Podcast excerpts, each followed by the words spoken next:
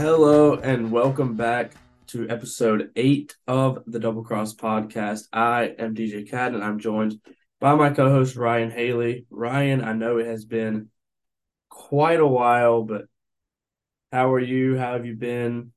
How's 2023 so far? Uh, I've been good. It has been a while. I'm happy to be back. Um, I do, uh, 2023's been, um, so just as a preface for everyone, because I would I would feel a little guilty not inherently mentioning this right off the top. Um, I know this is not this is a golf podcast primarily, but we're both big football fans. Um, it's the morning of January 3rd as we're recording this, and uh, or I guess mid afternoon, January 3rd, and um, I feel like we gotta pr quickly preface, especially you being a Bills fan, of um, we're still kind of in limbo with Damar Hamilton or Damar Hamlin in the state that he's in uh, after he collapsed during Monday Night Football last night, uh, the Bills safety. So, um, two and a half days into 2023, and that already happening is uh, a bit.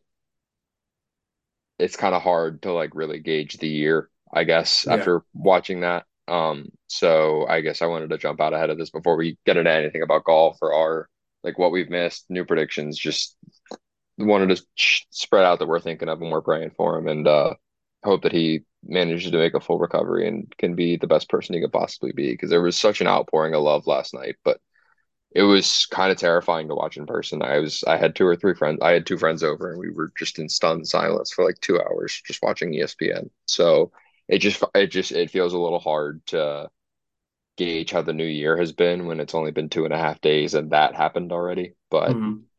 Other, yeah, just wanted to jump off the show with that.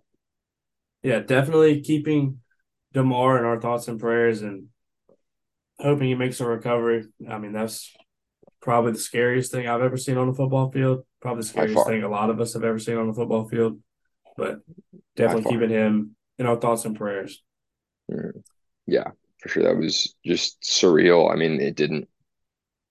I don't know. It's not uh, not to relive a bunch of it, but it like seeing how long it was happening and the reaction of his teammates was just like I, I, that's I don't know if I've ever seen that in sports, and I don't know if we'll ever see it again.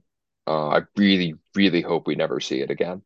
Um, but yeah, he is. Uh, as of the last update we have, uh, the Hamlin family said that he is, uh, I believe, uh, in critical condition. Um, I think he has. I think he's been uh, hooked up to an, like an incubator and is uh,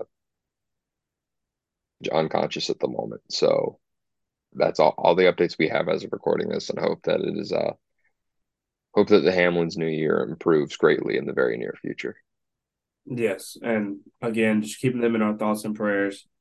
And there's Yeah. really no good way to transition No. out of that, but we are going to try and do that and talk about what we've missed. We haven't put out a podcast since October 25th. So it has been quite a while, over two months. Um, we've missed a few things, missed a couple of events, missed the match. Um, God. We so did I miss the match.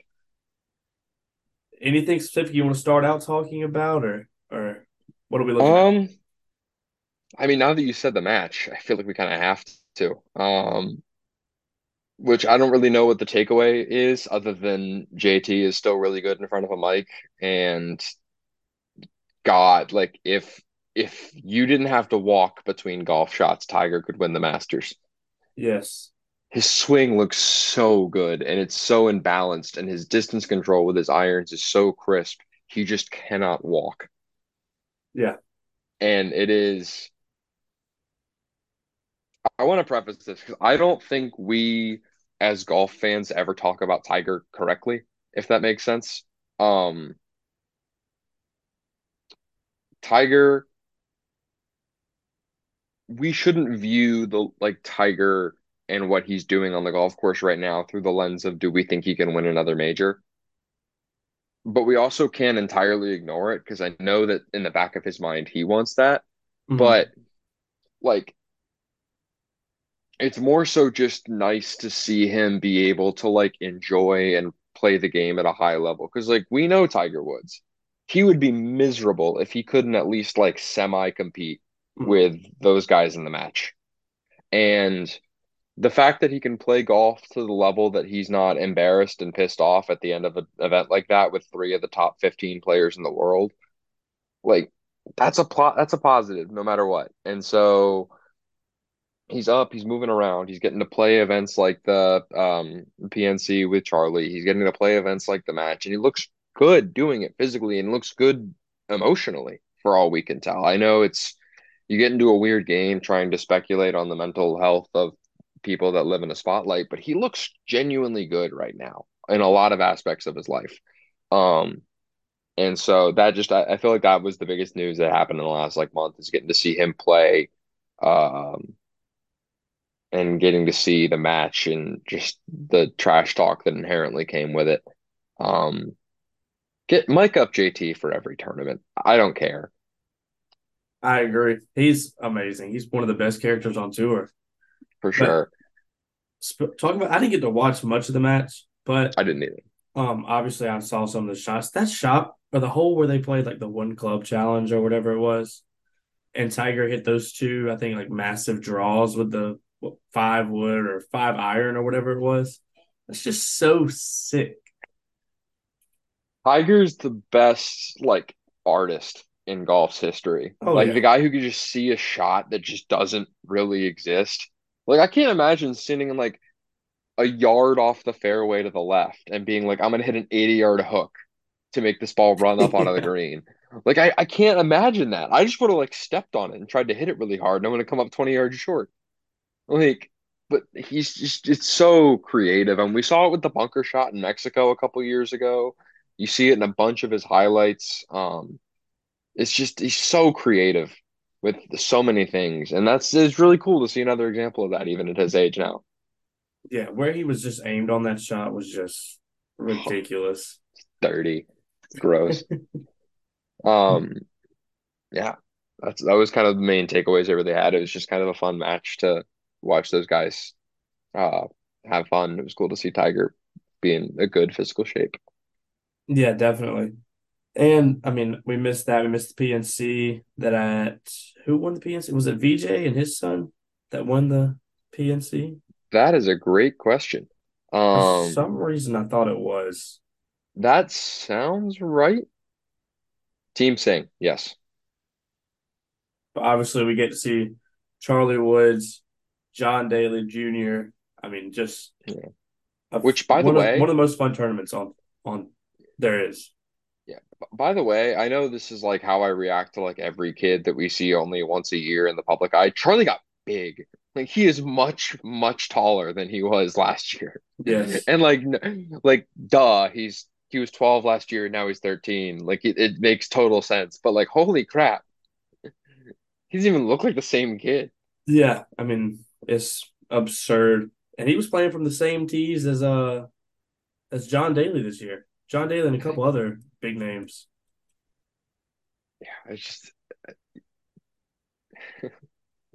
He's swing just- is so good. Dude, It's so this- pure. And I don't I hate projecting forward with Charlie. I don't want to view this through the lens of anything other than holy crap, look how good his swing is for 13 years old. Because he's 13. When I was 13, I thought I wanted to play baseball. And then three years later, I wanted to play golf.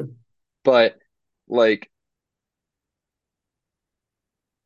it's so pure. It's so pure and imbalanced. And it's crazy how I got nervous in high school golf tournaments when there were like the other teammates around the 18th green. And Charlie, I do think that,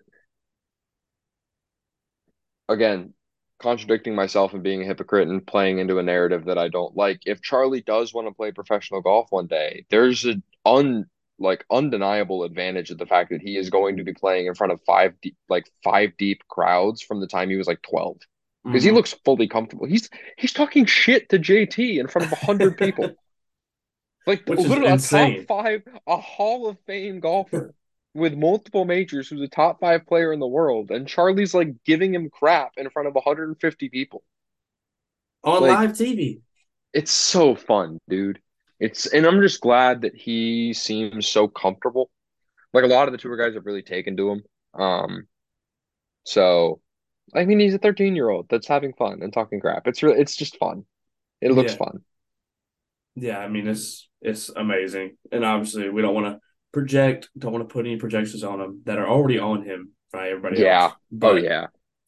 They've been on him since he was like born. oh But- yeah. Um, Yeah, I mean you have to be excited though. Have to what, be. what, yeah, what, what do you think of Little John Daly?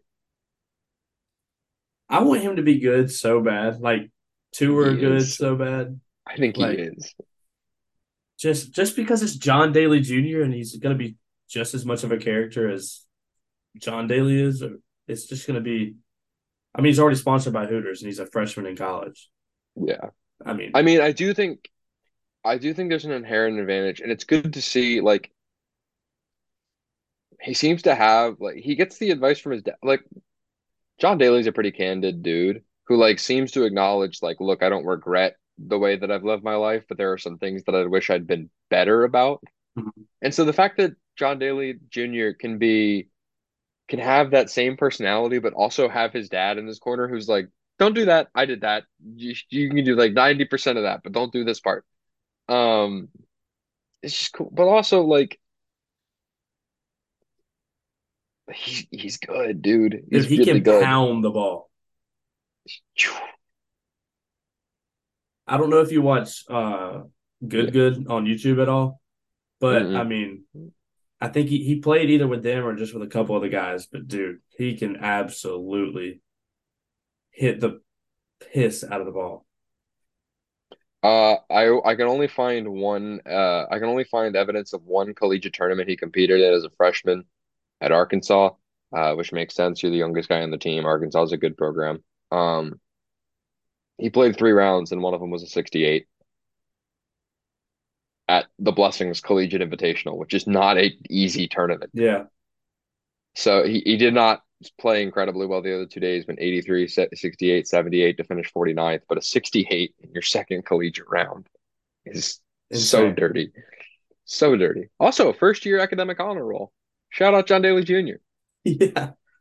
Oh, I yeah. want I want him to be good on tour so bad. That would. I'm pulling for him harder than I'm pulling for anybody else in college right now. He just seems funny. Like he's his hat falls off when he swings sometimes. Oh yeah, because he's such a putting everything he has into the swing. such a modernized version of his dad. It's so fun. yeah, he's gonna be. I think he's gonna be special. I agree. Um, trying to find if I can see any evidence of him competing this fall because that that uh, the stat that I pulled last year from the Blessings is from his like full freshman season that was completed uh this past spring. So I'm looking to see if there's any evidence of him having played this fall. Um, and I cannot find it. Does not seem like he's played this fall at all. But oh no, these are just your these are just uh uh career stats. Never mind. But it does not seem like he's played this fall. But Yeah, I don't think so. he's a, he's a I don't I don't know if he'd be like a second year freshman with the COVID year rule or a red shirt or if he'd be the sophomore. Um, but Will John Daly, he's got he's got swag and it's it's so much fun. Um,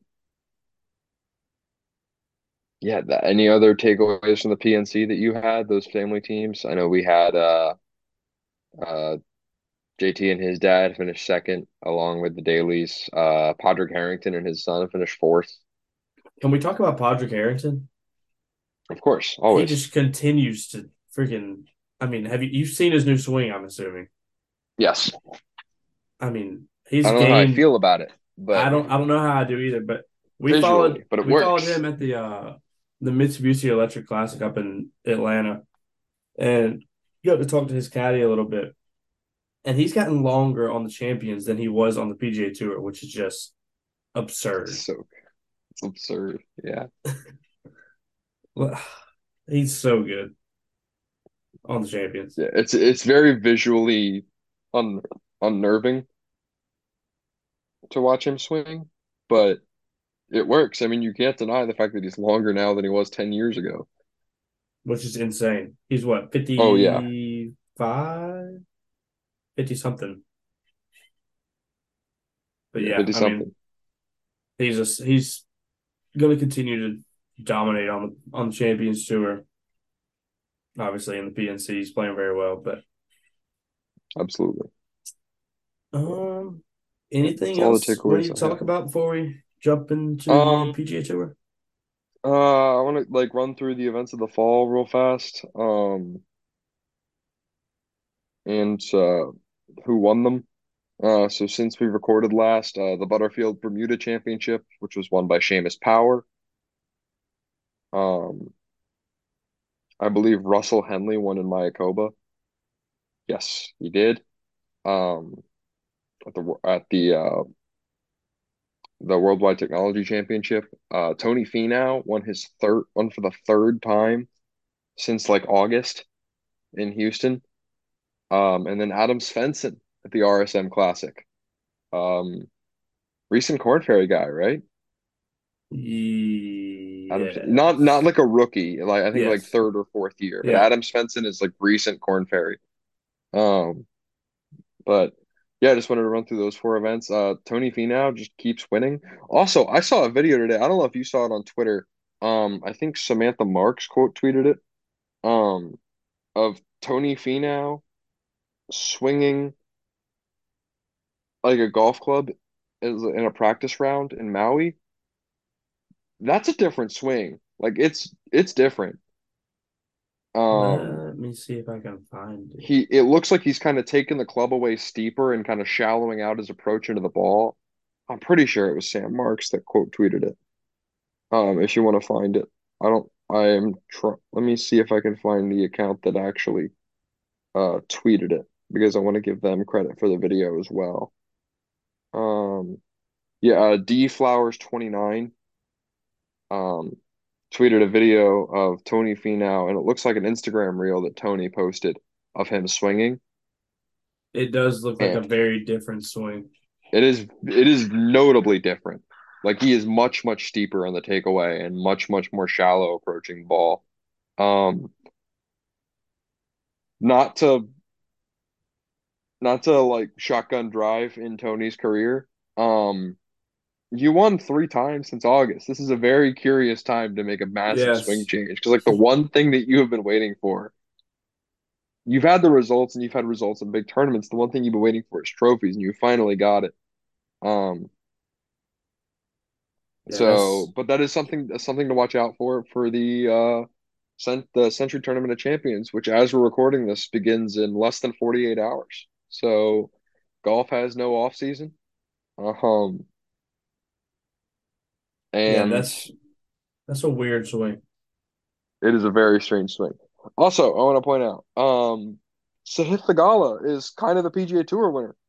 He won the QBE shootout with Tom Hoge. Yes, he did. Um, He's gonna get one this year. oh, he's gonna get at least one. I think he gets two. Um, yeah. But I, for what it's worth, I'm calling Sahith a PGA Tour winner.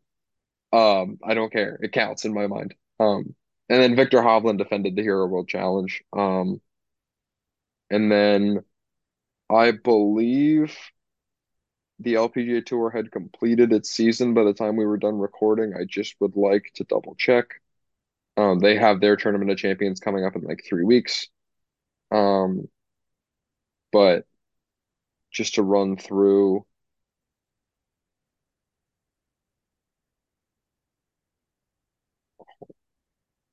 Uh, okay, they've played two events, uh, or three events since we finished recording. Uh, Nelly Korda came back to win the Pelican Women's Championship after a pretty lengthy rehab. She had a blood clot in her arm, uh, missed a decent chunk of last year's season. Um, you still make an argument that she's she's definitely the most talented, and you can still make a very, very good argument she's the best women's golfer in the world. And so it's good to see late in the season that she was able to come back. But a lot of our sec a lot of our last podcast before we jumped off was talking about how good Lydia Ko's been, and she won the CME Tour Group Championship while we were gone. So Lydia Ko, I feel like has emphatically been the women's golfer of the year in or for 2022 at least in Yeah. any category you can think of. And so it feels like a very rightful uh win to come home with a CME Globe.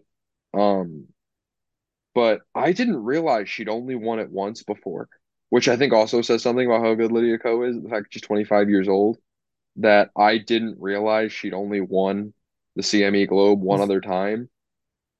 But she won it like a while ago. She won it like 2014, I think. That's absurd. Yes. Yeah, she won it in 2014 when At she what, was 17 17? years old.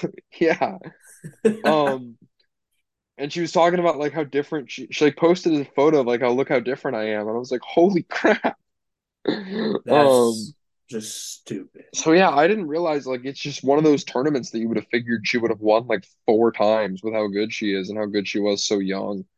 Um but yeah, I just I think that personally that is like for the last two events of the LPGA season, um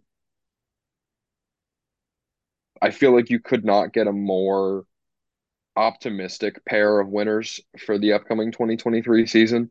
I think um with all like with complete and utter respect and reverence for Brooke Henderson, Minjee Lee, uh Jin Young Ko, huge uh HJ Kim, a lot of the best women's golfers on the planet.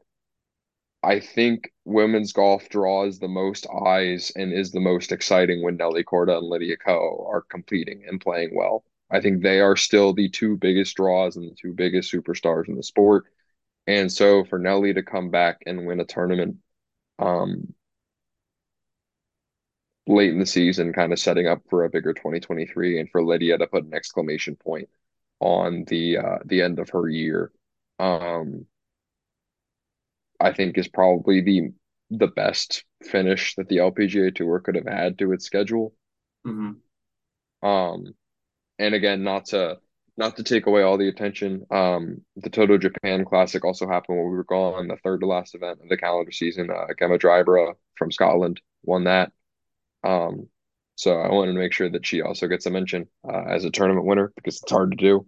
Um, but I do think that Nelly and Lydia Ko are the people that like if you asked the LPGA Tour like who do you want to win, like if it were like the lead up to like a major and you were like who do you want to have won the last two weeks before a major championship, it'd be It's Nelly Korda and Lydia Ko. Yeah, Mhm. exactly. So it's just it's good to see that they're both kind of continuing their form and rounding into form respectively going into 2023, which we have about two or three weeks before that season kicks off. If we really want to dive into 2023 LPGA Tour uh, thoughts uh, more in depth on another podcast, but uh, that should be exciting for LPGA Tour fans. Yeah, we're definitely gonna preview the LPGA more in depth with its own episode when its season is finally starting. But um, I think we're ready to jump into the PGA Tour uh preview, unless there's anything else you want to just mention quickly before we head into that. Um, just because it's I, I don't want to jump back to it later. Um, speaking of the LPGA Tour, my last note on it before we uh obviously talk about it more at a later date. Um, while we were gone, they also uh, announced that for the first time in tour history, their total prize money will uh exceed a hundred million dollars uh for their 33 events next season. Um, which again, the more money they get into that tour and the more exposure that tour gets is better for the world of golf. So just wanted to shout out that uh, the LPGA Tour is going to be playing for more money than it ever has before, and it's going to have probably more young stars than it ever has before. I'm really excited to see. Um, I'm I'm excited to see more Linn Grant and Maja Stark on that Mhm. tour, two of the best European women on the planet, um, and two of the best ball strikers on the planet. Maja Stark is ridiculous. It's like a robot. Um, I know we we both freaked out on a different podcast about how she had like I think she had like a one stroke lead on the 18th hole of a golf tournament and hit her approach shot to like six inches. Yeah. Um, so I'm excited to see the two of them. I know Linn Grant finished third in the Toto Japan Classic. Uh, she is the only uh, women's winner in uh, DP World Tour history. She won the uh, mixed Scandinavian Masters um, with like a, just a dominant like six stroke win Mhm. um, years ago. So I'm excited to see the two of them for 2023. But I wanted to shout out that uh, their uh, prize money is continuing to go up and they're setting a record for that this year. But obviously, we'll talk more about them in another podcast. But that's all I have outside of the PGA Tour. Yeah, and just to go off of that, right before we go into the PGA, I mean, we say it every time we talk about the LPGA. The LPGA is in the best women's golf in general is in the best spot it's ever been. I mean, you kind of hit on it all right there, and I feel like it's just going to continue to get better. For sure. But, yeah, it, it's in the best spot it's in, and but not the best spot it's going to be. Yes, definitely. But I think we're finally ready to talk about the PGA Tour.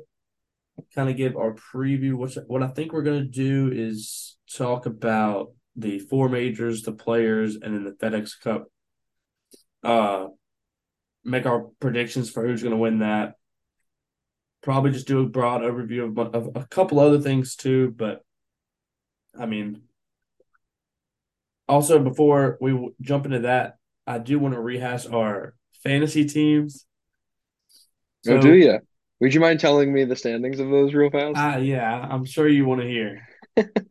In case y'all forgot, we drafted our fantasy teams. Uh, we had five different tiers of golfers to choose from at the beginning of the year.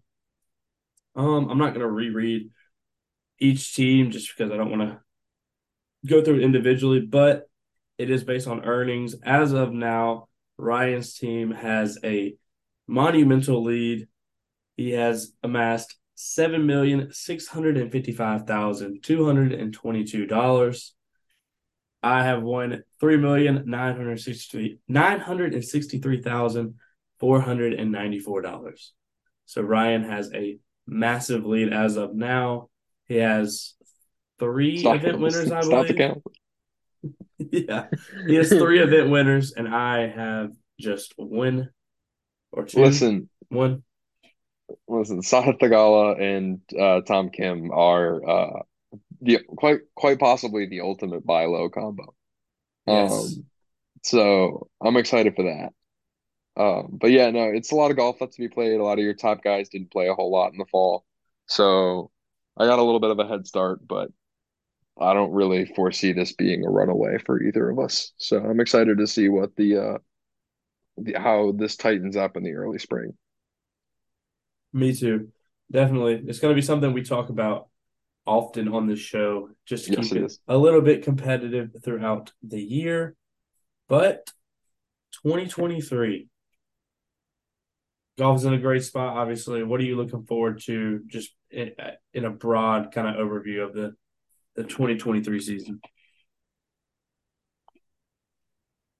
um I I don't really have like a broad thing I'm looking forward to. Um, but I have a couple little notes that I want to hit on. Um, so I'll try not to take every talking point. Um, I'm excited for the Netflix doc whenever that yes. drops. We haven't we yes. haven't been given an actual release date. I want to talk about that later. Um, we'll probably do like a reaction or something to that when it drops. We haven't been told anything beyond early 2023. Um, I have to imagine it would drop before Augusta. Um, yeah. So I would assume March so that it gets away from football season. Um, but uh, excited for that. Um, I think the narrative I'm most excited for in 2023 is watching how. So I have two. Uh, the one I'm most excited for objectively is watching how Scotty Scheffler answers the season he just had. Um, because I think I speak for both of us when I say that I thought Scotty Scheffler was very good going into 2022. I thought he was one of the top 20 players on the planet. I thought he definitely deserved to win a PGA Tour event sooner rather than later. I didn't think he was win four times in two months, including the Masters good. Yeah. I didn't think he was contend at three different majors good.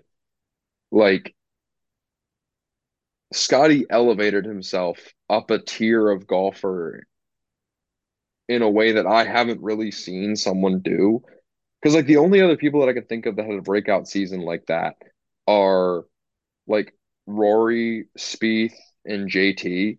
Yeah. Um, who were all young enough that it just made sense of it. You know, that's not true. You know who a good comp for it is? Jason Day. That 2015 Jason Day season mm-hmm. of like we all knew Jason Day was a top 10 player on the planet. Nobody thought he was like an eight month number one guy. Um, but that's really the only thing I can think of. So I'm excited to see how Scotty Scheffler responds to a full season of being in such a different stratosphere of golf. Um, and like I don't I don't know. I I mean this as politely as possible and as positively as possible, and as someone who thinks Scotty Scheffler's a good dude. Um, how the golf world reacts to the fact that Scotty Scheffler might have just played the best season he's ever going to play, and it was one of the best seasons we've ever seen in the PGA Tour, so it makes total sense. But like, can we all collectively just like cope and be quiet if he doesn't have a win by March? Yes, Like, please.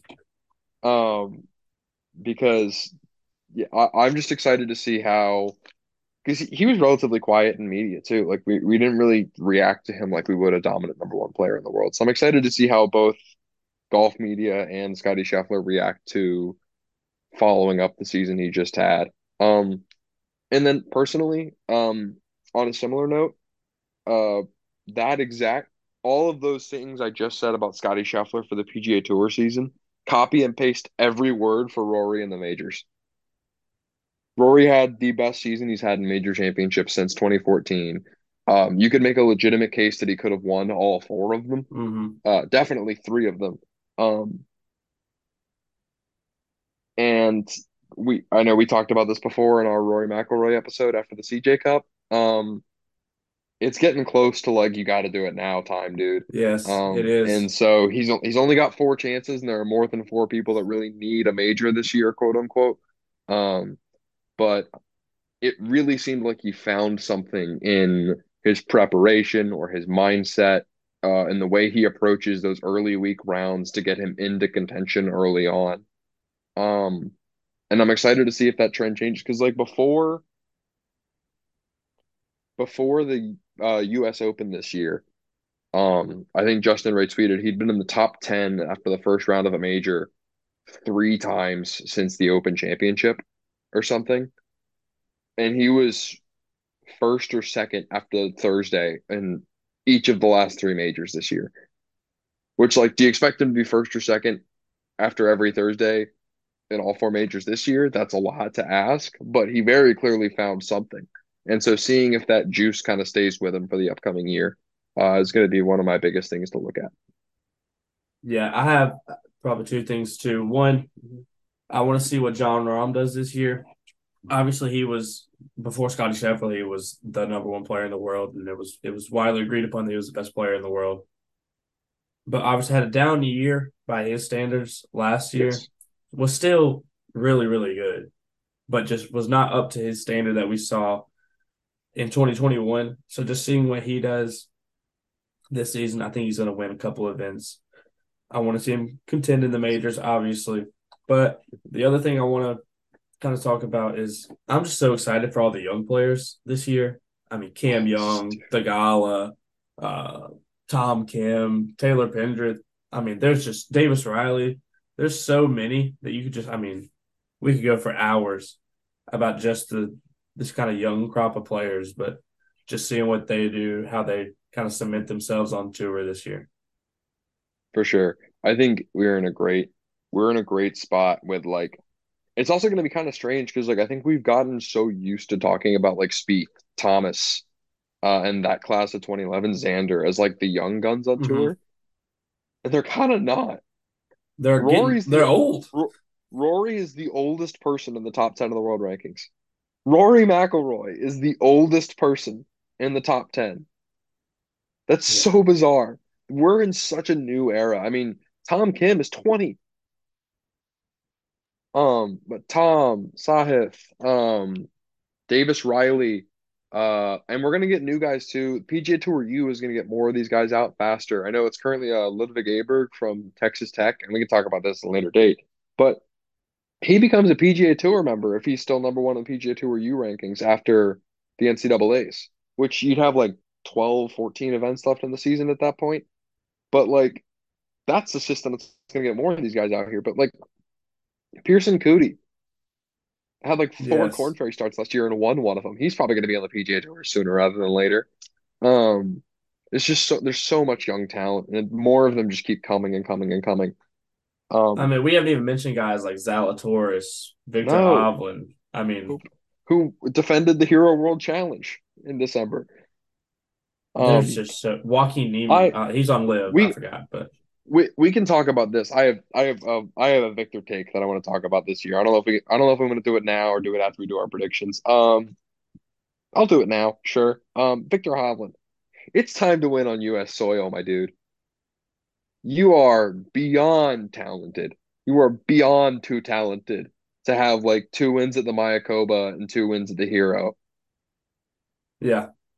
Like I I I am that's another thing that I'm excited for in 2023 is I want to see Viktor Hovland make the leap from like young gun with talent to like consistent contender. Because like Uh, we've had this conversation ever since they came out between Morikawa, um, Viktor Hovland, and unfortunately Matthew Wolff, um, who probably won't be in many of these recaps moving forward. Um, but Morikawa and Hovland at least are going to forever be linked to each other because they came up at the same time. Um, and for years we've had the conversation of like, oh, Viktor Hovland is a better statistical profile and he's more consistent and he's better in areas that project better long term for his success. And that's been the overwhelming narrative about the two of them is like Morikawa is better in big moments and is a like a more streaky putter, but Viktor Hovland is better with his irons and better off the t- or not better, not better with his irons, better off the tee and is a better total ball striker. Um, even despite how ridiculously good Colin is with his irons. Um, that's such a stupid slip up. Colin Morikawa is the best iron player in the world, and I said Viktor Hovland was a better iron player than one. I said he was a better iron player than one of like the five people on the planet that he's not a better iron player than. Um, but like Viktor is better at like total strokes gained ball striking in terms of like off the tee and iron play, which on paper would project better for long term success. Colin has five wins and two majors, man. Yeah, Like, and like you said, Colin's better in the big moments, and that's what you get yeah, remembered for is the big moments. Nobody's going to remember Viktor Hovland winning the Mayakoba twice in 20 years down the road. No, no, gonna, nobody's good. Nobody's going to remember that he gained a stroke and a half ball striking each of his first three seasons on the PGA Tour. They're going to remember the friggin' trophies. Um, so I want to see I want to see more from Viktor Hovland, and that's not a I'm doubting you moment. It's more of just like a like you know when you like had a youth coach who would like challenge you a little bit. Like if I if I were if I had any influence on Viktor Hovland's life, which I do not, that is the vibe that I'm trying to give with this conversation of like just I know you can be better than this. Go be better than this. Um, also, you talked about Jon Rahm. Uh, hmm Jon Rahm had a down year by Jon Rahm standards. Maybe the worst season Jon Rahm has had uh, since the PGA Tour. Would you like me to read Jon Rahm's finishes last year to you? yes. Okay. Second, tied 14th, tied third, 10th, tied 21st, tied 17th, tied 55th, tied. I'm just gonna. I'm just not gonna say ties because it's too much. Second, 14th, third, 10th, 21st, 17th, 55th, 9th, 27th, win, 48th, 10th, 12th, 55th, 34th, 5th, 8th, 15th, second win, fourth win, eighth. That's, I That's a down year for this dude. Three wins. three wins, and he had what? He only had two finishes outside the top 50, Yeah. only like Uh, three or four outside the top 30. he did have uh one, two, three, four, five. He had five finishes outside the top 55. Unfortunately, four of those were either the majors or a play or or, or the or either the major or the players. That is tough. His finishes in the five biggest tournaments in the PGA Tour calendar were 55th, 27th, 48th, 12th, 34th. Hmm. That's tough for a guy who, for my money, is the best, like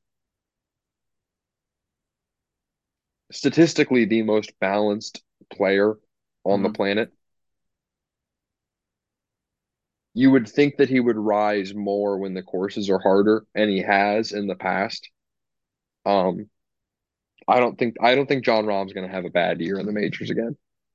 I think he wins one this year. I think he wins one this year, and I think I know which one he's going to win. But we'll get to that in a second. Unless you want to jump into it now. I guess we can go ahead and jump into it. But right before we give our predictions, you kind of mentioned something earlier about guys needing a major. Who are the guys on on the tour right now that you think quote unquote need a major in 2023? Um, obviously, I don't think anybody needs one more than Rory. Um, it's just been it's been it's going to be nine years by August. Um, and he's still young enough right now, and he's got enough momentum right now that I think he could rattle off another couple and put himself in an entirely different stratosphere in the history of the game. Um, if he has another year even close to what he did last year, which for what it's worth, outside of him chasing distance from Bryson, this is the guy he's been since early 2019. Mm-hmm. If you if you are willing to chalk up his return from COVID and the initial half of 2021 to he got too close close to the sun trying to chase Bryson distance wise. Other than that, like 20 of the last 36 months, he's been like the best player on the planet by margin. Um you got to capitalize when the momentum's there, man. And I really do think we're at such an inflection point with him right now. Of Like he's playing so well and he's got so much talent and he's still so young that if he wins one this year, I still think he can win three, four more, maybe even more if he has a long prime. Uh-huh. Um, but if you have another year like you had last year, win three or four times and come close in a bunch of majors but don't win it, the more scar tissue adds up, man. It, it it's only going to get harder until you finally pick one off. Um, like nobody needs one more than him. Um, I'm trying to come at this from the perspective of like if we get to the end of 2023, whose perspe whose per perspective would we change the most on if they didn't win a major? Um, if Jon Rahm only has one major by the end of 2023, I think we're gonna start having a conversation about wanting to see more from him. Um, Xander needs a major bad. Mhm. Yes. Xander needs a major real bad, and I think I think Cantlay falls under the same umbrella, but I think I'm kind of so tired of so- telling Cantlay to play better and bigger events that I kind of don't even want to acknowledge it. Um, I have a couple guys that I don't. At least two of them don't necessarily need to win one. At least Mhm. contend to win. Viktor Yes. Hovland and Sam Burns. yeah, Got to show me Ho- something. Hovland Hovland played so bad Sunday at the Open, like I don't even feel like giving him credit for contending because he was such a non-factor by the back nine. yeah. Um, If you, you know if you're who gonna needs? be if you're gonna be in that Sorry, conversation with those other guys, you gotta. I mean, Viktor has to show you something. I Something, mean, it's been nothing. something. Um, you know who needs to contend in a major this year? Jordan Spieth. Yes. last year's courses set up so perfectly for him, and he was just so, like the U.S. Open wasn't incredibly penal on driving accuracy for once. Um, the Open Championship was at a course that really emphasizes short game wedges and uh lag putting. Um, the PGA Championship wasn't somewhere that was super long and didn't have overly penal rough. Like all of those courses set up for Spieth. Spieth is probably never going to have a better chance in terms of course fit at the PGA Championship to complete the career Grand Slam than he had at Southern Hills. Definitely. And nothing. Jordan's I need I need in even the Masters, like Jordan hasn't really at the course that we all like collectively understand that Jordan like owns. I haven't really felt like Jordan might win a Masters on the back nine Sunday since 2018. Yeah, I agree with that. Because 2021, he was probably the best ball striker for the week, just couldn't make a putt, and Hideki was just so far ahead. But Mhm. like, even the course that we like have the joke of like pick Spieth every year at the Masters and you're going to profit, he hasn't like legitimately contended in four years.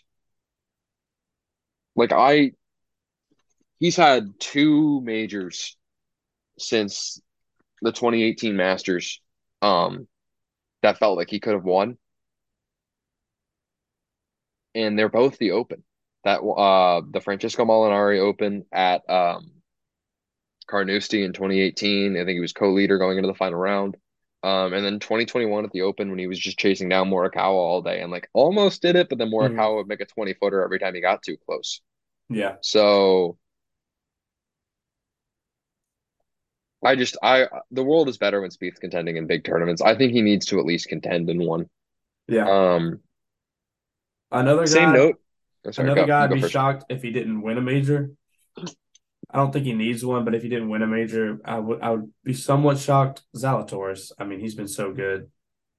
I mean, he's a Yep. he's a major player. He has played in ten. He has six top tens. I mean, I almost would rather, for his sake, if Zalatoris isn't going to win a major, I'd rather him finish 40th four times than have him come like second, third, fourth again. Yeah, Like, you get close to like the same inflection point I was talking about with Rory. Eventually, the scar tissue just makes you scared. And Yeah. I am really worried we're getting close to that point with Zalatoris. Oh, I think we are. I think winning in uh where was it, Memphis last year was huge for Zalatoris. Agreed. You, especially in the playoff, The um, way he won it, hitting Hitting the the, way he won, um, hitting hitting the shot from the drop area, and making that putt, just so good, so good. Uh, that was such a good tournament, man. Sepp Straka needs a major. Um, it was a joke. Um, ah, needs a major is a tough, uh, a tough way to phrase it. I'm trying to think of anybody who like needs one. Um, Tony Finau probably needs to buck his head, especially considering the way he's played since August. You win three. I, I don't care what the size of the tournament is. You win three times for a guy whose mark is supposed to be consistency. Um, now you've learned how to win. It's time time to do it, dude. Time to do it in a big tournament in a big way. Announce yourself on a big stage. Um, Yeah, I mean, outside of that, I can't really think of many other people whose like legacy would change if they like didn't sniff a major this year. yeah. I'm I'm kind of in that same boat. I think we touched on everybody. Um, now, I don't really want to talk about this anymore on this on this podcast, so uh, I'm going to say it and then drop it. Um, not for his own sake, but for the sake of the tour that he now plays for, I think Cam Smith probably needs to contend in one. Mhm. Um, because I think he's the only shot Liv really has at being relevant in a tournament that's not a Liv golf tournament. Um, so I'm sure Greg Norman probably thinks that Cam Smith needs like a top three in a major this year. Um, but Dude, I think yeah, that's I, going off that, just I, obviously I don't want to talk about Liv No. really much at all, but I think Dustin Johnson's still going to contend at some majors. Just because I mean, I- he's I so know. talented. I for I I've given up counting out DJ. I think he could roll out of bed and shoot 63. So, Yeah. but uh, I don't know, man. DJ, like we're talking about like how like Rory's the oldest guy in the top 10. DJ is like sneakily getting old, man. hmm Uh, and I don't, I don't think it's really affecting him yet. But uh, DJ DJ's getting sneaky old. Um, and I don't really know how to feel about that, if there is a take on that, um, or anything of that variety. Um, but he's not he's not getting younger. Yeah, definitely. But, But I, I I wouldn't be shocked if he contends in one this year. he is 38. He is 38. Yeah. I All still right. think I still think he can compete though. But I, we can go ahead and Yeah. preview the majors, give our winners for Yes, each we one if you want to jump into that. Yes, we can. Um, Well, I guess we'll start with uh the crown jewel. what do you want to start? Do you want to start with the Masters? You want to start with the Players? I was gonna go. I was gonna go and oh, players is earlier. Oh man, I knew that. I'm dumb. I'm the li living in uh living in Jacksonville. I'm just so used to being in May still. Um, yeah, let's start with the players. It's probably a better jumping off point anyway than jumping right into the big one. Um, this one's probably the hardest to predict, Yeah, candidly, yeah. because Sawgrass is just such a balanced course that it really is just who has a good week and is playing well. Um, so, so this is tough. Um, I know, like even looking at the last like two champions, Cam Smith and Rory. I don't know if you could find like a more or not last three champions, I guess is Cam Smith, um, 2021. Oh, who won in 2021? I know this, don't tell me.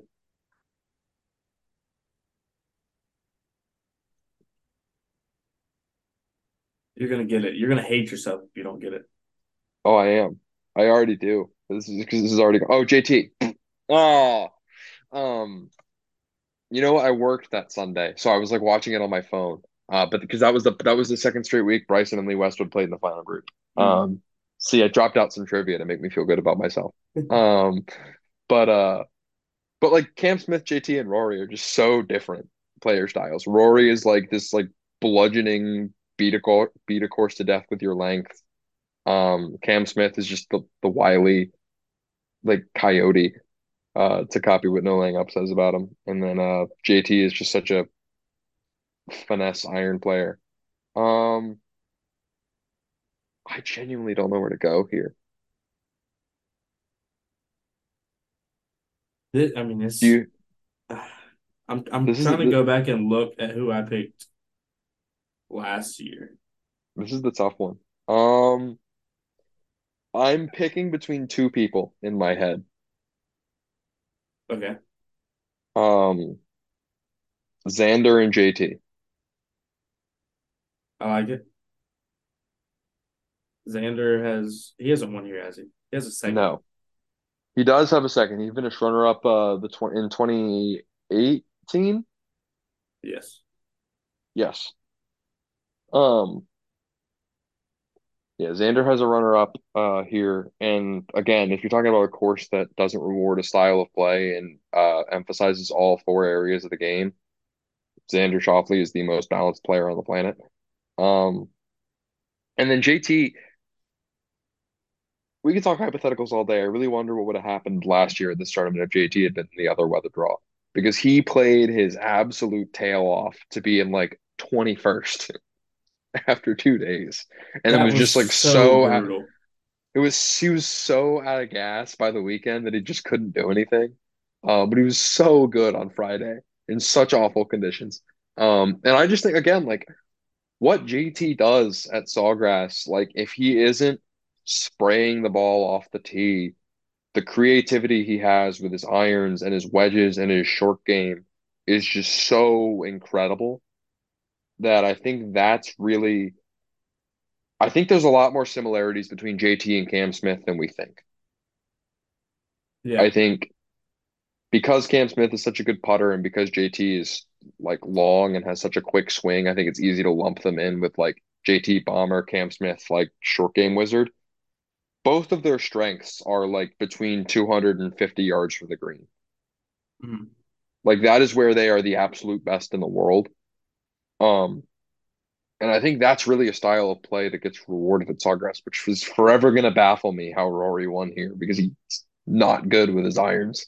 But um, uh, yeah, I think I'm gonna. I think. I think. I think. I think JT is gonna win his second players in three years. I like I it. think he is one of the more balanced players on the planet. I think he loves Sawgrass. I really think that the first two rounds last year are more indicative of the way he typically plays at a course like this. And you're throwing a dart at a board, so I might as well just take who, for my money, is the second most talented golfer on the planet, just like naturally right now. Um, if I'm gonna pick someone who, if I'm gonna pick a tournament without a real course fit, I might as well just pick someone who's super talented and hope he gets hot that week. So I'll take JT. Yeah, I'm kind of doing the same thing, I guess. I'm to double down on the guy I picked last year, Patrick Cantlay. He hasn't played well here outside of uh, two top 25 finishes, uh, 2017, 2018. He's missed the cut three straight years. But like you said, just kind of hoping a guy gets hot. Super talented guy, former FedEx Cup champion. I need to see him compete at a major of the players, and he's going to start it with a win in Jacksonville. Interesting. And then I like the, the take. the Masters, All I think we can say two words and we're done. Yep. Heart. uh, Well, I have a heart pick and a head pick. Um, well, I have I have a heart pick and two head picks. Um, but I think yeah, we're both both are picked. It's on on the count of three. One, two, three. Rory. Rory McIlroy. Yeah. Um, It's so much of a heart pick for me that I've convinced myself yeah. that it's a head pick. I have talked myself in the last five minutes. I've talked myself into the fact that this feels so big, and because it's the first major of the year, and because he played so well last year, it just like it almost feels so obvious that I'm talking myself into the fact that it couldn't happen, which is a defense mechanism for Rory fans. Um, I've kind of talked myself into Jon Rahm sitting here in the last five minutes. Um, Those are the two betting favorites, actually. well, yeah, it makes sense. Look at the best player on the planet and the guy who's been the best player by metrics over the last three years. Mhm. Um, but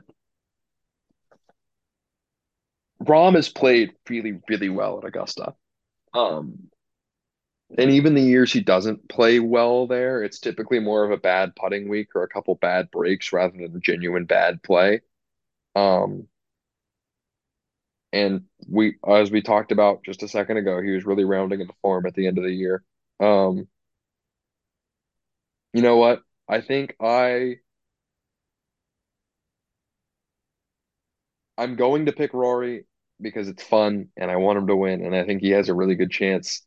Um, but I just want to get ahead of the fact that if you made me pick someone who isn't Rory, which I typically have to do at Augusta to get like out of my own bias, it would be it would be Jon Rahm, and I want that on the record because I can kind of envision him in the green jacket. Yeah.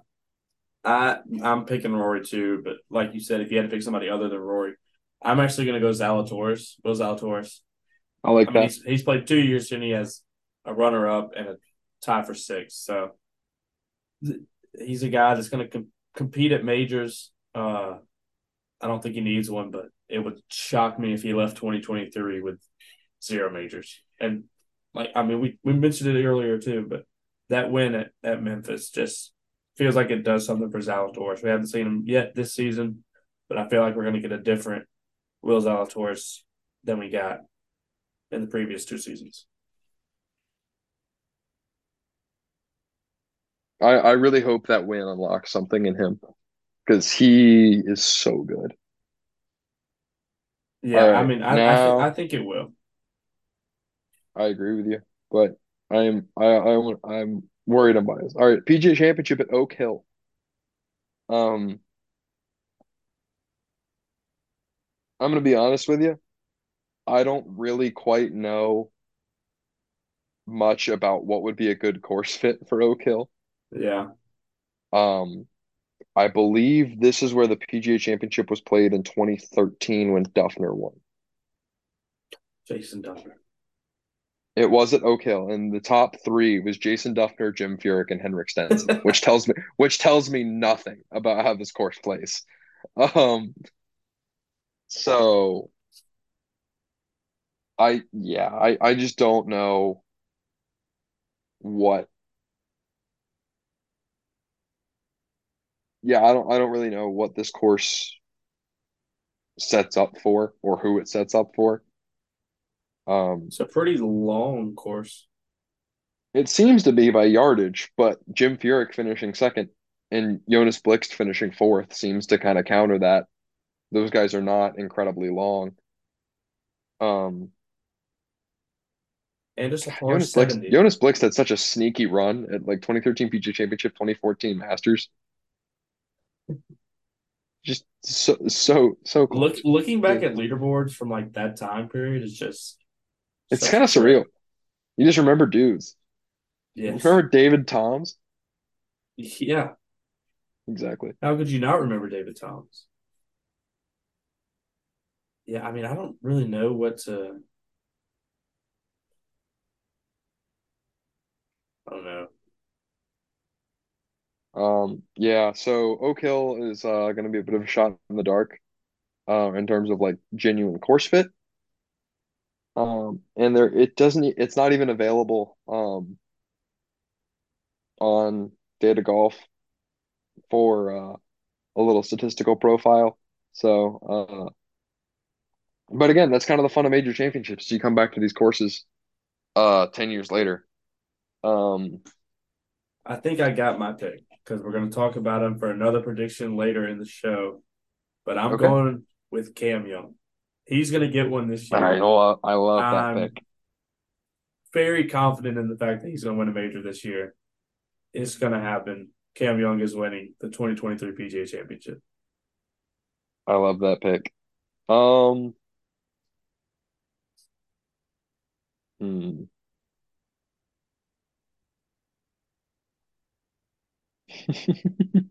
I just had, I'm scrolling through the data golf rankings and I looked at Tom Kim and my like every urge in my body was like, pick him, pick Tom Kim. Like he's gonna be a major winner by 20. Um, that would be unreal. God, it'd be so sick. I, I don't think I can fully get behind that prediction, but I just I want I want it on the record that I looked at Tom Kim and every single urge in my body wanted me to pick Tom Kim to win a major. Um,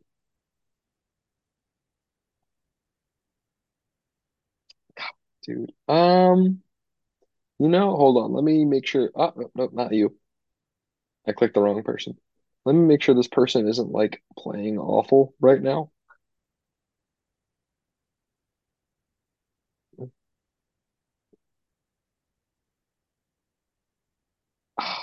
He's not playing nearly as well as he was early last year, um, which is a high bar. Uh, but a lot of his ball striking has been similarly as good. Um, so I'll try and go a little down the board a little bit. Uh, no, I won't. Yeah, I will. Uh, Shane Lowry. I like it. I like it. I it's you're rarely going to get four top 10 players in the world to win a major in the same year. Um, and Shane Lowry was playing like a top 10 player in the world for a very long time. He's got he's better with his ball striking than he typically gets credit for. He's got great imagination around the greens. Had a really good year last year. Not playing as well the last four or five months, but he did stare down Rory at the BMW PGA in September. Um, he's only lost strokes uh, off the tee three times uh, since last January. Um, he's only lost strokes approach three times since last January. He's only lost strokes around the green four times since last January, and he's played like the last 25 events. So like he has been incredibly consistent in the most important areas of the game. Um, and I don't want to pick four top 10 players in the world as much as it feels like it's I feel like we get to the same point every year. Yeah. Of like we just pick the same six people to win the majors in some order. Mm-hmm. And it's never that. So it probably won't be Shane Lowry, but I think Shane Lowry has the ch- chance to win one. I, so why not? I am just looking at things online and I am very close to talking myself into Dustin Johnson winning the PGA championship. he he won the Open, the US Open at Oakmont in 20 what was that 2016 distance wise they're similar courses i don't know how they match up kind of style wise but he's still such a talented golfer he, he is it wouldn't shock could, me in the slightest he could easily get one before he retires but i don't know if i'm going to stick with Sitting, cam young just because that's my guy this year Sitting here right now, I'm talking myself into Scotty Scheffler because I'm staring at him, but I'm gonna stick with my Shane Lowry pick. I'm trying not to be. I'm trying not to like pee on every bush. You know, I don't. I don't want to like name six people. So at the end of the year, I'm like, well, I talked about them because that's not yeah. really fair. Um, so I'll, I'll stick with Shane Lowry, but DJ DJ would be fun. I mean, not fun because I don't want. I don't like. I don't. Re- I really prefer if a lot of those guys kind of went away, but yeah, definitely in that sense. Next okay. up, the U.S. Open, the LACC. Open. This is the course I'm most excited to see next year. Yeah, LA Country Club, um, super sick. Uh, I've seen pictures. I've seen the design. Um, it's just a very unique looking golf course. Um, from everything I've seen about it. Uh, it's not short by any means. It's go- like it's going to be a challenge, but like it's got a really cool like almost like faux links bunkering a little bit with like the really grassy like edges leading into it. Um, it kind of has like a little, like a like a little, like a teeny bit of like if this is just like me talking rather than me having a prediction. It kind of looks like if like Chambers Bay and um Olympia had like a baby and it was like really, really well maintained. Yes, Um, I like that comparison. so yeah, I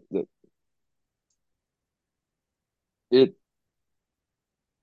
this is I've I've had this one penciled in for a while. If you want me to go first, You can go ahead because I'm still I'm still looking. the U.S. Open champion this year will be Rory McIlroy. Wow. I think I think he picks off two, which I said he would last year. I said he'd win both the U.S. Open and the Open. He won neither of them. He ripped my heart out at uh, St. Andrews. He should have won the Open. oh, dude, I don't even want to talk about it. I, it's still too soon. Like I don't think I'm. I, I I my dad turned on a replay of it over winter break, like when I was home for the holidays. And it was like the fourth green, and I like walked in the living room and just like walked out. I was like, no, I'm not doing this. I'm not willingly rewatching this. Um, but no, this is uh, like very sneakily, and I think more people caught on to this last year because he nearly won it. Um, very sneakily, this has been Rory's best major over the last like six, seven years. Um, he was in it until his ball his approach shot plugged on the on the 12th uh, green at Pebble. Uh, he had a uh, had a big par putt on the 10th hole on Sunday at Pebble to stay within one, uh, and had a 20 foot birdie putt at 11 to tie the lead. He three putted, but still, um, so he had a realistic chance to win at Pebble. Uh, he was second after one round uh, last year. Um, and fin ended up finishing tied for fifth. Um, uh, over the last four years, I think he hasn't finished outside the top 10 at a US Open. Um, I'm trying to remember. Hold on. Let me pull this up in front of me to make sure I'm not doing this wrong because I don't want to just stumble through these stats when I could just like have them in front of me and read them. Um, yeah, so Rory's last four US Opens. So he missed the cut 2016, 2017, 2018. He finished ninth, eighth, seventh, fifth, the Mhm. last four US Opens. Um, was second after one round this past year. Uh, had a realistic chance to win at Pebble on Sunday. Uh, 2020 US Open was Winged Foot. He had one awful round. He was, I think he was third or fourth after Thursday, ejected on Friday in really tough conditions, and then played really well the rest of the week. Um, 2019 uh US Open, or no, Torrey was last year. I keep saying Pebble. Torrey. uh, he was in it until the 12th hole when his ball, uh shot plugged. Pebble, he was also in the top five after 36 holes. Struggled on Saturday to kind of play his way out of it, and then like played a decent round on Sunday. Um, but he was just too far back. Um, so this has really been the only major since his like since 2019 where he's had a realistic chance to win every single year Mhm. at some point in the week. Um, because I think the U.S. Open suits him a little bit. Because I think Rory's mistake it has been in the majors in, in the past is he gets a little too tentative and kind of goes into autopilot mode for like 12 holes and just makes like 12 straight pars, and then everyone else just passes him. But at a U.S. Open, which A rewards length and B rewards patience, um, has helped him in the past because he's been overly patient at majors. Um, so he can get away with a round with 18 pars or like a random 73. Um, so I think this is a major that the setup really fits him. It rewards the kind of golf that he's really good at, which is just long, beating it down the fairway, narrow fairway, so not a lot of people are hitting him anyway, and he has the strength to just golf the ball out of the rough. Um, and LACC is not a traditional US Open menu a venue by any means. Um, but it's still very long. Yeah, I think Um, it's right find at. his. Thought I I saw. I thought I saw like 76. Yeah, it's gonna it's gonna be something like that, Um, let me see if I can find it, one of the longest, which would be nuts. courses on tour. Yes. Uh, yeah, what? the uh the members tees that they are not going to play, I assume, um, are 7,200, like just over 7,200 yards. Mm, So like even if they play it the way that like normal mortals play it, it's going to be one of the longer courses in the US Open yeah, rotation. Um, but I think I saw a report of how long. Okay, so it's just listed as 7,200 for now. Um, so I, I we're gonna have to go with that assumption, but 7,200 yards still long still a long course. Yeah, for a major championship golf course. It's not egregiously so, but length is still going to be an advantage. Um, it does have a little bit of a Southern Hills vibe to it while I'm looking at it, but it's probably just I, I'm probably turning this into a Rorschach test. I can see whatever I want. Um, but yeah, I, I just think this is the major he's played the best at. It rewards a style of play that he likes. It's a long golf course that we haven't really seen before, which is going to reward guys who are just good at golf. Um, and I think that's going to come down to him. look, I you said you said something about we we're usually gonna pick the same six seven guys just in a different order. Mm-hmm. I'm kind of feeling one way down the board, not way down the board, but pretty far down the board. Be a first time major winner. Okay. Give me Davis Riley. Ooh, wow. Dude, there, I I just feel like there's going to be one this year that's just like we just don't see it coming. And I feel like this is the one that somebody we don't expect is going to win. Do you think he wins a tournament before this? Or do you think the US Open is just win number one? Mm. No, give it to me as win number one. Okay. I like I respect that. I respect that a lot. He's plus 5,000 right now. Give it to me as win number one. Davis Riley's shocking the golf world this season. Okay. Okay. I dig it. Yeah. I don't know. There's, there's, mm-hmm. he's pretty good. He's pretty good off the tee. Mean, he's still young. He's 26. He had a streak last year where he found a pretty good groove, played pretty good at the PGA, went 68 68 to start. I just give me Davis Riley. Yeah, I dig it. Um also I'm just seeing as we're recording this, I have just seen uh just a little side note, uh Tom Kim has signed an apparel deal with Nike. I like I it. posted about it on Inst I posted about it on Instagram this morning. I like it as well. Um That that leaves us one major with the Open Championship. where I'm very tempted to go Rory McIlroy again. I mean, I don't think I can pick him three times in a year. Um so I'm I'm gonna have to lay off. Uh just because I know if I pick him a third time I would just jinx the hell out of him. So I've already I've already really pushed my luck.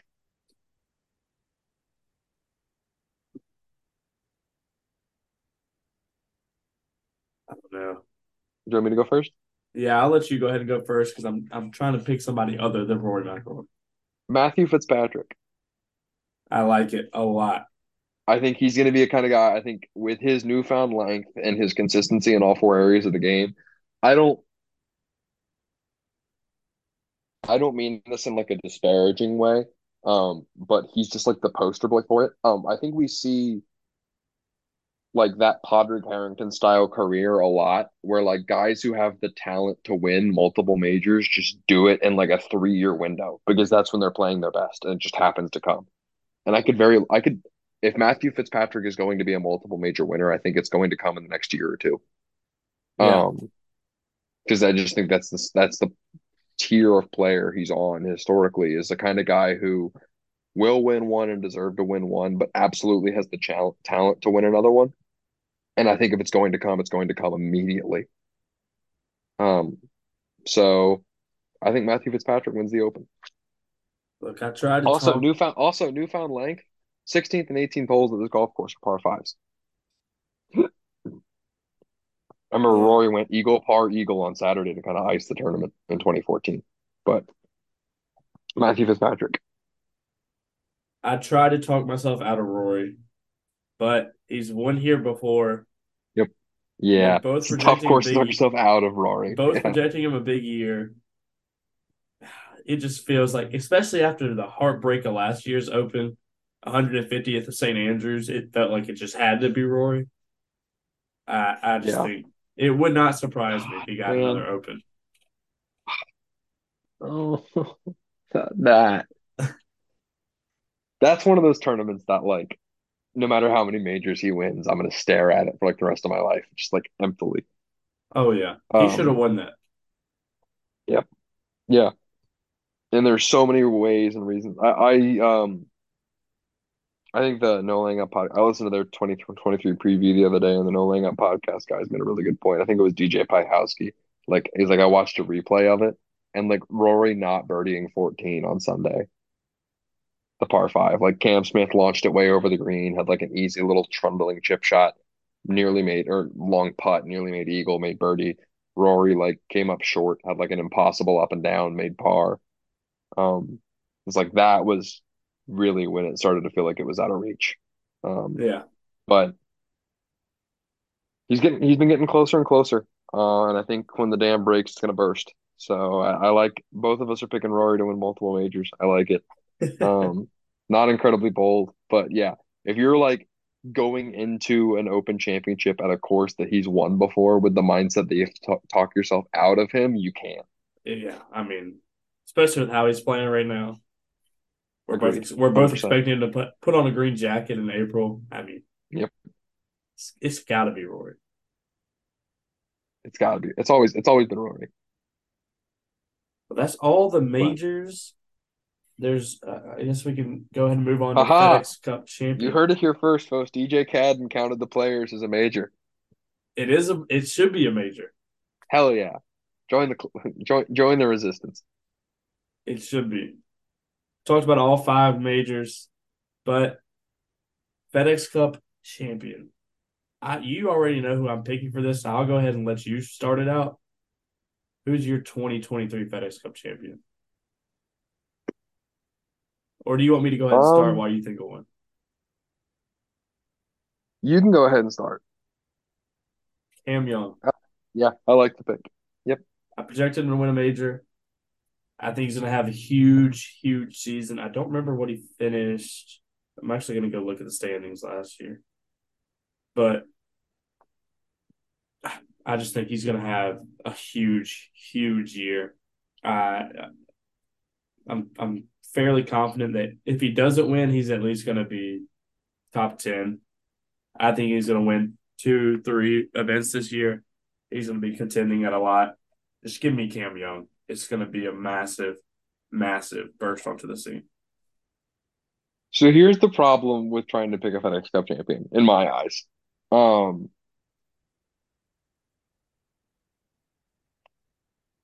I think Cam Young is a great pick to be like leading going into East Lake. Um, same as the person who first came to mind for me, which is Jon Rahm. Mhm. Um, and we've seen how much of an advantage that negative that minus 10 start is. Um, just because I think two of the three people who've had it, or uh, two of the four people who've had it, have won in this new system. Um,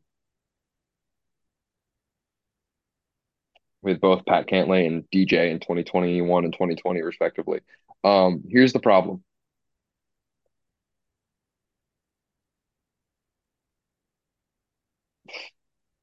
The two times that the person who didn't have the start, that like 10 under start won, it was Rory.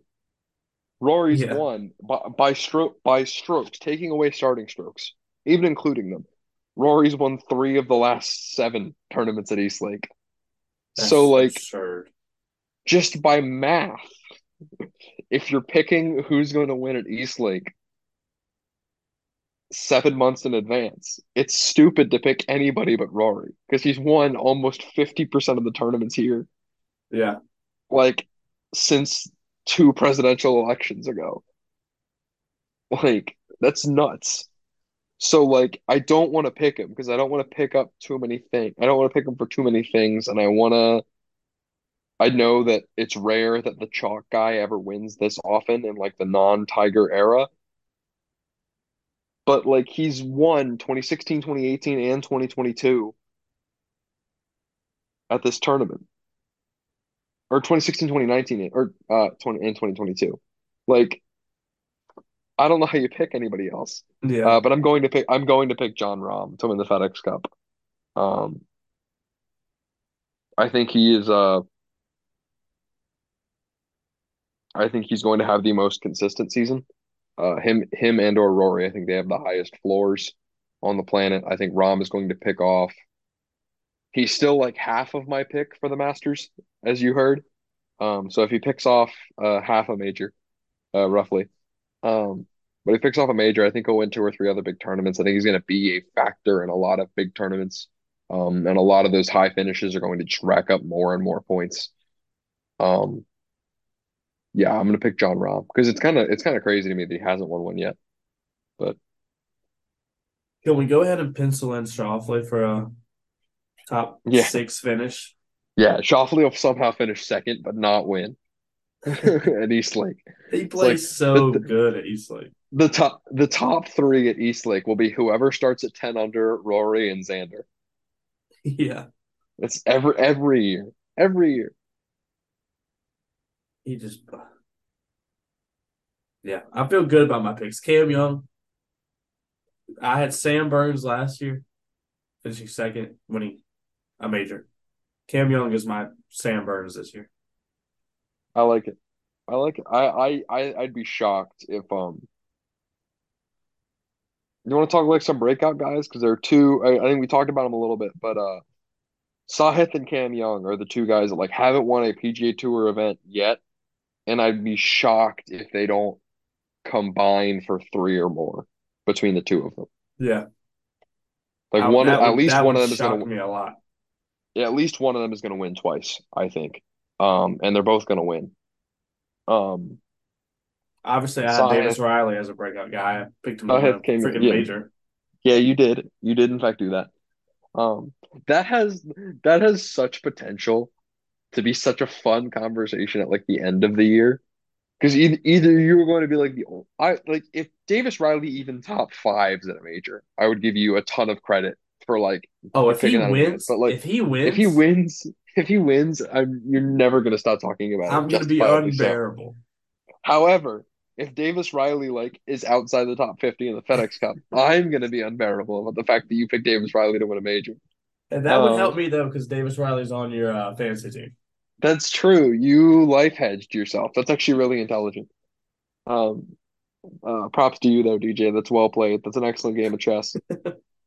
Um, yeah, I think I think those are the main guys for like a quote unquote breakout. Uh, I can't even pick Tom Kim because he's already won multiple times he's a freak of nature. Um, I, I I I have him on my fantasy team. He's a rookie, Brandon Matthews. I think he's going to be really good on tour. Might not happen this year, but I think at some point he's going to be really good. I think Taylor Montgomery is going to be a top 20 player in the world by the end of the year. Top 25. I'll Oh, hedge that a little bit. I think Taylor Montgomery is going to be a top 25 player in the world by the end of the year. That is my like non-major, non like FedEx Cup bold take. Is I think I think he's going to be a top 25 player in the world by the end of the year. Yeah, and then kind of uh, not really a breakout, but he is coming back. Daniel Berger battled injury all of last year, almost snuck in the the FedEx Cup playoffs, but I think he's going to be another. He's he's talented, really good. I mean, I think he's going to be competing at a lot of big events. Yeah. Um, I agree. Daniel Berger is good, and it's it's it's crazy that we've forgotten about him so quickly. But he he was a top twenty player in the world for much of his prime when he was healthy. Um, and it's not hard to imagine him getting back to that. Um, doubling back to Taylor Montgomery real fast. Uh, he had uh six top four finishes in his last nine Korn Ferry starts at the end of the year. And then in the fall, he went third, t- tied for ninth, tied for 15th, tied for 13th, tied for 10th yeah, uh, I mean, through his first five PGA Tour starts. Yeah, this guy's going to be a top 25 player in the world. Like by by the end of this like season. Maybe by the end of the calendar year, but by the end of the season for sure. Wouldn't surprise me at all. Would not surprise me at all. And then another guy that's on one of our fantasy teams, he's on yours, Davis Thompson. Super talented. Oh, dude's nuts. His swing is so pure. I saw him in person when he played when he played at Georgia. He came to an, an event in Gainesville uh, to play against Florida, and just sheesh, just sheesh is like the only way to describe watching him hit clubs. Trying to think if there's anybody else. Not really that I can think of. Any other breakouts you would like to talk about? Um,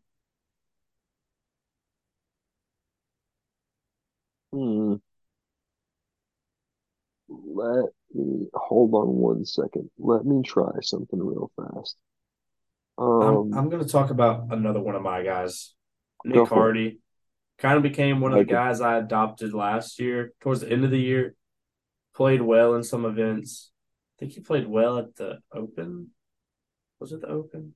U.S. Open? Yeah, tied fifteenth. Yeah, tied fifteenth. Yeah, U.S. U.S. Open. Yep. Kind of found a groove a little bit during kind of the end of the season. Almost snuck in the playoffs. I, I think he's a guy that's gonna. Wouldn't surprise me if he was on the fringe of making East Lake as like 30. Yeah, I like it. Um, I'm trying to look through here. Let me see. Uh, I think Taylor Pendrith's going to keep getting better. Um, I like him to. I, I think Taylor Pendrith's going to win a tournament on the tour somewhere. Um, man, I really want Matt McNealy to win a tournament this year. Yes. Um, yeah, doesn't mean uh, if you want me to go a little deeper, I think Will Gordon's gonna have a really good year. Um, he's been trending upward for a long time.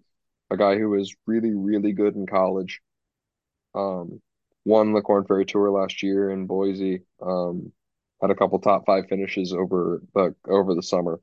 Um, finished third in Mayakoba.